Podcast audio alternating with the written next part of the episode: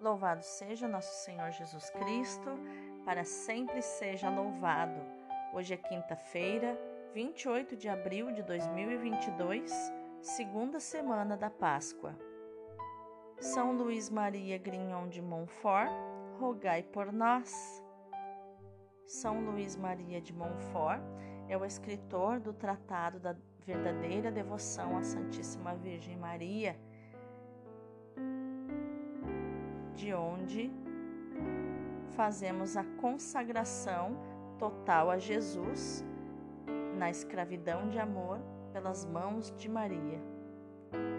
E onde nós, consagrados no método de São Luís Maria, usamos alguns ah, algumas mulheres resolvem usar véu, né? as casadas usam véu preto, outras as virgens e solteiras usam véu branco, é, não é obrigatório, né? assim como a saia também, algumas mulheres optam, é, escolhem e se consagram uh, usando saia permanentemente, também não é obrigatório, e a maioria de nós usa a cadeia, que é uma corrente, não pode ser de nenhum metal nobre como ouro ou prata, tem que ser de inox, ferro é, um material para lembrar a escravidão mesmo. Podemos usar no tornozelo, como eu uso. É, algumas pessoas usam no pulso, outras no pescoço. E os religiosos têm a opção de usar na cintura, uma corrente com um cadeado ou com um fecho, para lembrar essa escravidão livre. Né? Optamos livremente por ser escravos de Jesus pelas mãos de Maria, no sentido de que é, irmãos de Jesus ou é, filhos de Deus, nós já somos, né? É, e não seriam no sentido de sermos servos, porque o servo ele tem um salário ou o empregado ele tem um salário. Não somos assim com Deus. O escravo, essa essa ideia do escravo é no sentido de que no tempo da escravidão, o senhor do escravo tinha poder de vida ou de morte sobre aquele escravo. Aquele escravo pertencia como uma coisa, como um objeto ao seu senhor. Desta forma, nós nos consagramos a Jesus pelas mãos da Virgem Maria, no sentido de que Jesus tem poder sobre nós, sobre, sobre a nossa vida, sobre a nossa morte. Nós não oramos e nem pedimos nada mais para nós mesmos só para os outros, porque oferecemos daquilo que seria nossas vontades para o Senhor, porque somos escravos, né? Oferecemos, servimos as outras pessoas. Então, mais ou menos isso. Claro que teria que ler o tratado para entender, né? Toda a teologia e a filosofia é, presente nesse belíssimo livro, né? que é, transforma o nosso coração e nos dá a noção de, do que é a humildade, né? mas dentro de uma radicalidade né? que é só a pessoa, por um impulso do Espírito, vai fazer essa consagração. Tá? Ninguém é obrigado a fazer essa consagração e não somos melhores do que ninguém porque somos consagrados. Né? Não, não, não se trata de ser melhor, porque isso seria vaidade, né? Seria, iria totalmente contra a consagração tá bom? Eu achei importante trazer esse esclarecimento, né? Caso você veja alguém com essas correntes no tornozelo, no, no pulso, no pescoço. A primeira leitura de hoje é do, dos Atos dos Apóstolos, capítulo 5, versículos do 27 ao 33. Naqueles dias, eles levaram os apóstolos e os apresentaram ao sinédrio o sumo sacerdote começou a interrogá-los, dizendo: Nós tínhamos proibido expressamente que vós ensinasseis em nome de Jesus. Apesar disso, enchestes a cidade de Jerusalém com a vossa doutrina, e ainda nos quereis tornar responsáveis pela morte desse homem. Então Pedro e os outros apóstolos responderam: É preciso obedecer a Deus antes que aos homens. O Deus de nossos pais ressuscitou Jesus, a quem vós matastes pregando-o numa cruz. Deus, por seu poder, o exaltou, tornando-o guia supremo e salvador para dar ao povo de Israel a conversão e o perdão dos seus pecados. E disso somos testemunhas, nós e o Espírito Santo, que Deus concedeu àqueles que a Ele obedecem. Quando ouviram isto, ficaram furiosos e queriam matá-los. Palavra do Senhor, graças a Deus. O responsório de hoje é o Salmo 33. Este infeliz gritou a Deus e foi ouvido. Bendirei o Senhor Deus em todo o tempo, seu louvor estará sempre em minha boca. Provai e vede quão suave é o Senhor, feliz o homem que tem nele o seu refúgio. Mas ele volta a sua face contra os maus, para da terra apagar sua lembrança. Clamam os justos e o Senhor bondoso escuta, e de todas as angústias os liberta. Do coração atribulado ele está perto e conforta os de espírito abatido. Muitos males se abatem sobre os justos, mas o Senhor de todos eles os liberta. Este infeliz gritou a Deus e foi ouvido. O evangelho de hoje é João, capítulo 3, versículos do 31 ao 36. Aquele que vem do alto está acima de todos.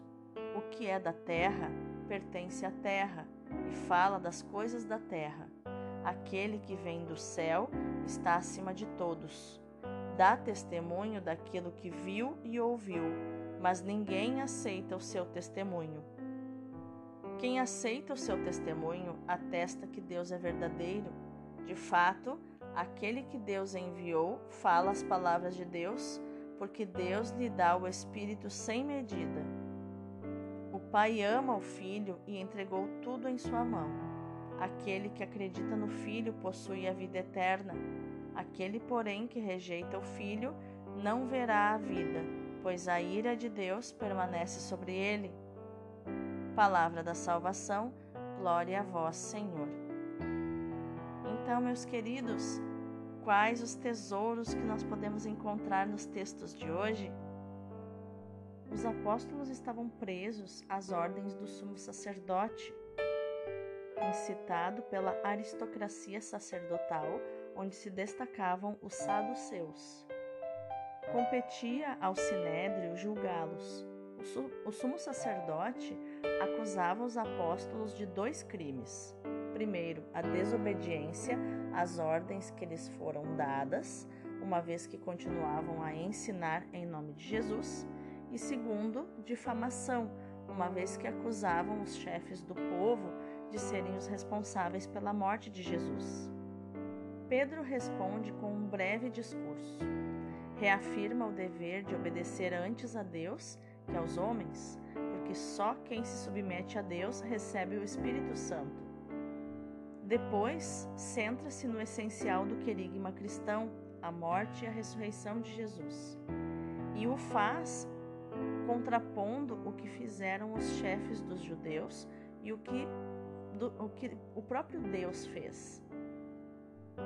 Vós matastes Jesus, Deus ressuscitou Jesus. Versículos do 30 ao 31. É um esquema habitual no livro dos Atos. Pela ressurreição, Deus constituiu esse homem, príncipe e salvador, nos diz o versículo 31. Jesus é príncipe, porque é o novo Moisés, que guia o povo para a libertação e salvação. É salvador, porque pela sua morte nos alcançou o arrependimento e a remissão dos pecados. A defesa de Pedro e dos outros apóstolos termina apresentando-se a si e a eles como testemunhas oculares do evangelho que pregam. E o seu testemunho é garantido pelo Espírito Santo. Isto deixa enraivecidos os judeus, que pensam matar os apóstolos, tal como tinham feito com Jesus. Já na conclusão do capítulo 3 do Evangelho de João, João recolhe sucessivas palavras de Jesus muito caras à comunidade joânica o evangelista utiliza categorias espaciais como o do alto, da terra, para nos apresentar Jesus como único revelador do Pai e a sua importância para a vida do homem. A insistência em descobrir a origem e a natureza do revelador tem uma intenção existencial muito clara. Nenhuma palavra que proceda da terra, por autorizada que seja, pode comparar-se com as palavras do revelador que vem do alto, que está acima de todos. Por isso, todo discípulo é chamado a verificar a sua relação com Jesus e o modo como escuta a sua palavra. Cristo vem do alto, pertence ao mundo divino e é superior a qualquer ser humano. O homem, ainda que seja um grande profeta como João Batista, vem da terra e permanece um ser terreno e limitado. É verdade que alguns ainda se recusam a crer, mas há um resto que vive de fé, e são os crentes que manifestam que Deus é verdadeiro. A sua fé confirma que o agir de Cristo está em comunhão com o agir do Pai. Finalmente, Cristo não é só o revelador da palavra de Deus, mas é a própria palavra, é espírito e vida, nos diz João 6,63. É não só aquele que tudo recebe do Pai, mas também aquele que transmite tudo quanto possui, especialmente o seu Espírito Santo. Apresentado o contexto, agora vamos mergulhar, né? vamos meditar profundamente esses textos de hoje. O texto evangélico que hoje escutamos nos revela a plenitude de graça que recebemos do ressuscitado. Ele é para nós revelação do imenso amor com que Deus nos ama. Esse imenso amor, com todos os dons que compreende, é derramado em nós no batismo. A vida cristã consiste em viver cada vez em maior plenitude a riqueza que recebemos ao ser batizados. A graça santificante e justificante que nos torna capazes de crer em Deus, esperar nele e de o amar pelas virtudes teologais. Poder de vivermos e agirmos sob a moção do Espírito Santo e os seus dons. A capacidade de crescer no bem pelas virtudes morais. O nosso primeiro esforço há de ser tomar consciência de todos esses dons do amor de Deus e não tentar conquistá-los. São-nos oferecidos gratuitamente no batismo. A nossa vida há de ser permeada de gratidão para com Deus, tão generoso para conosco. Ter a certeza desse amor é a atitude fundamental na vida cristã. Se na vida natural quase tudo se alcança à custa de esforço e lentamente, na vida da graça, tudo nos é dado. Há apenas que acolher e viver os dons que Deus gratuitamente nos oferece. A primeira leitura nos fala de um dom de que hoje se fala pouco e de que os cristãos nem sempre têm suficiente consciência a remissão dos pecados. Mas quem tem o sentido de Deus, quem adverte a importância decisiva de estar em comunhão com Ele, quem sente por experiência própria a tragédia de estar longe dele, quem toma a sério, quem leva a sério que o definitivamente válido é a comunhão com Deus, sabe que a remissão dos pecados é algo decisivo na nossa vida. Todos somos pecadores, todos precisamos de perdão. Jesus nos remiu do pecado ou seja, restabeleceu a comunhão filial, amiga, pacificadora com Deus. É o princípio de todos os bens messiânicos. Sem esse fundamento, nada se pode construir. Longe de Deus, nos sentimos afastados da nossa origem e do nosso fim. É por isso que São Pedro anuncia o Senhor ressuscitado como aquele que restabelece a amizade entre o angustiado coração humano e o ardente coração de Deus Pai. O grande obstáculo ao acolhimento do amor gratuito de Deus é o pecado. É importante ser sensível ao pecado, conhecer os males da sociedade e reconhecer na recusa do amor de Cristo a causa mais profunda desta miséria humana. Todos nós devemos estar comprometidos para reparar o pecado e a falta de amor na igreja e no mundo, ou seja, o não acolhimento do amor de Deus e a falta de correspondência a esse amor nos oferece, nos oferecendo ao Pai em solidariedade com Cristo como uma oferta viva, santa e agradável, em sacrifício de suave odor, como nos diz Paulo em Romanos 12, 1 e em Efésios 5, 2. Vamos orar? Obrigado, Senhor, por todos os teus dons. Obrigado pela remissão dos meus pecados. Facilmente esqueço que fui perdoada por ti, não só uma, mas muitas vezes. Facilmente esqueço a alegria que me traz o teu perdão, a alegria que me traz sentir-me reconciliada contigo. Ensina-me a falar da salvação como perdão dos pecados e comunhão contigo. Que jamais eu esqueça o teu amor benevolente e misericordioso quando, a tremer por causa das minhas culpas, me apresento diante de ti. Mostra-me então o teu rosto benigno de Salvador e infunde em mim o teu espírito para a remissão dos pecados. Unida a ti, meu divino Salvador, quero ser um arauto do teu amor diante de todos os meus irmãos e irmãs, para que também eles acolham o dom da remissão dos pecados que a todos o Senhor oferece. Amém. E agora eu te convido, meu irmão, minha irmã, a contemplar os textos de hoje.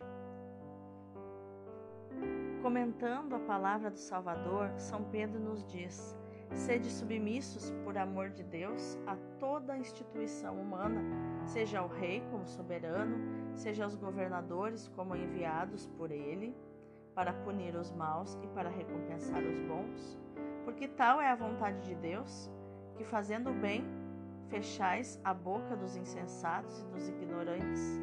Sois livres, mas como servos de Deus, e não para vos cobrirdes da liberdade como de um véu que favorece a licenciosidade. Honrai a todos, amai os vossos irmãos, temei a Deus, respeitai o Rei. Servos, sede submissos aos vossos senhores com todo temor não somente aqueles que são bons e doces, mas ainda aqueles que são impertinentes. Porque é uma glória suportar mágoas e sofrer injustamente por motivo de consciência para com Deus. Que glória há de fato em suportar os castigos que mereceis pelas vossas faltas? Mas, se tendes de sofrer quando fizestes o bem e o suportastes com paciência, Eis o que é grande diante de Deus, Pedro nos diz na sua primeira carta, capítulo 2, versículo 13.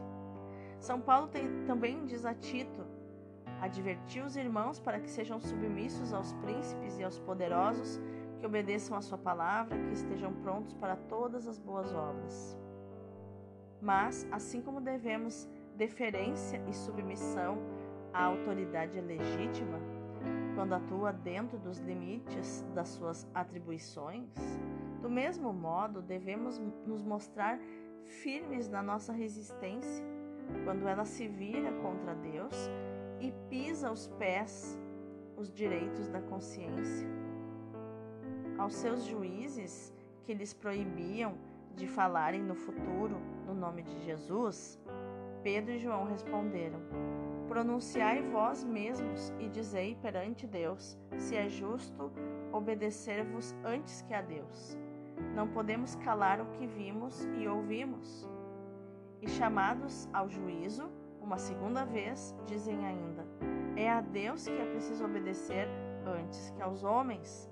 Atos, o versículo, no, no caso, a, a leitura de hoje, né? A primeira leitura de hoje, os versículos 4 e 5. São Paulo também nos adverte para que conservemos a nossa dignidade de cidadãos e para fazermos respeitar os nossos direitos. Sou cidadão romano, diz: E apelo a César. Ele diz isso em Atos, capítulo 22. Precisamos honrar e respeitar os líderes, porém, fazer valer os nossos direitos. Então, meu irmão, minha irmã, que neste dia de hoje a nossa ação seja meditar, proclamar e crer, viver essa verdade de João 3,36 que diz: Quem crê no Filho tem a vida eterna. Deus abençoe o teu dia.